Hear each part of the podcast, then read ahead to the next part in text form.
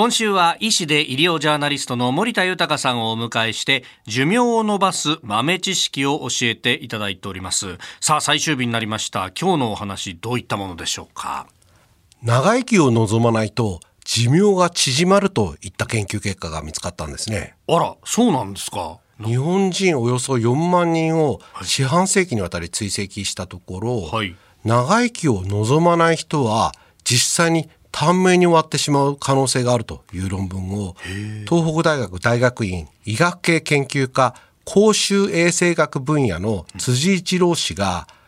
ジャーナル・オブ・エピデミオロジーに5月5日発表したんです。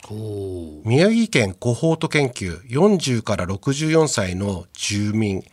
全員で5万1921人があるんですが、はい、それらを登録してその後の健康状態を長期間追跡してるんですね。はあ、壮大な研究ですね、これ。ですね。で、寿命についてどのように考えていますかという質問に対してですね、はい、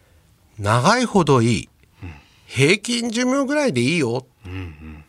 平均寿命より短くていい。という、まあ、3つの回答から1つ選んでいただいたんですね。はい、でその回答とその後の死亡リスクの関連を調査したところ、うん33.1%が長いほどいいというものを選択し、平均ぐらいでいいよって言った人が54.7%、短くてもいいって人は12.2%だったんですが、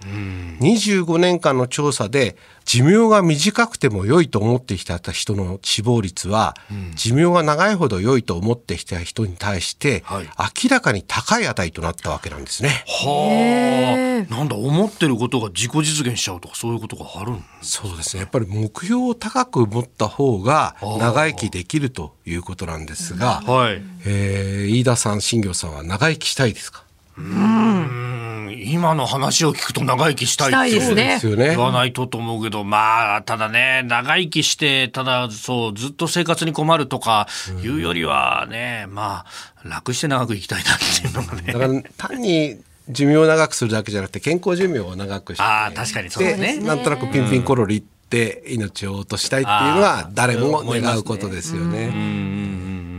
もう一つですねこんなデータもあるんですね。ほうほう不幸と感じているだけでは死亡率が上がらないという研究結果なんです。一方でそうなんですか。はい、70万人以上のイギリス女性を対象とした10年間に及ぶ研究で、不幸と感じていることだけでは死亡率が上がらないということが分かって、これ医学誌ザ・ランセットに発表されたということなんですね。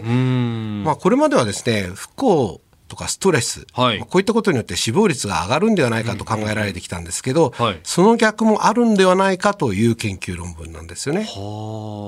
自分でですね己を評価して不幸だと感じるストレスを感じる、まあ、人生をコントロールできていないというふうに思っていてもさまざまな病気による死亡とは関係がないというような調査結果なんですよね。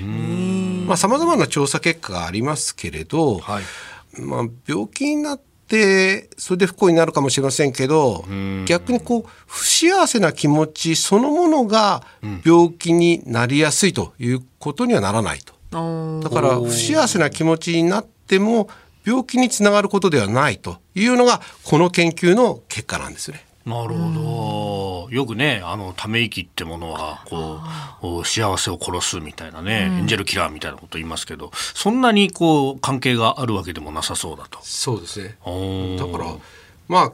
まあ、いろんな研究があるから何が正しいか分かりませんけど、ね、やっぱ明るく生きる、うん、笑顔で生きる楽しく生きる、うん、まあ、自分を不幸と思わないってことは大事なのかもしれませんけど逆に不幸と感じていたとしても、うんうん、そんなに寿命が短くならないという研究結果は多様な研究結果が出てきたなっていう、ね、逆にポジティブに感じられるかもしれないですね。うん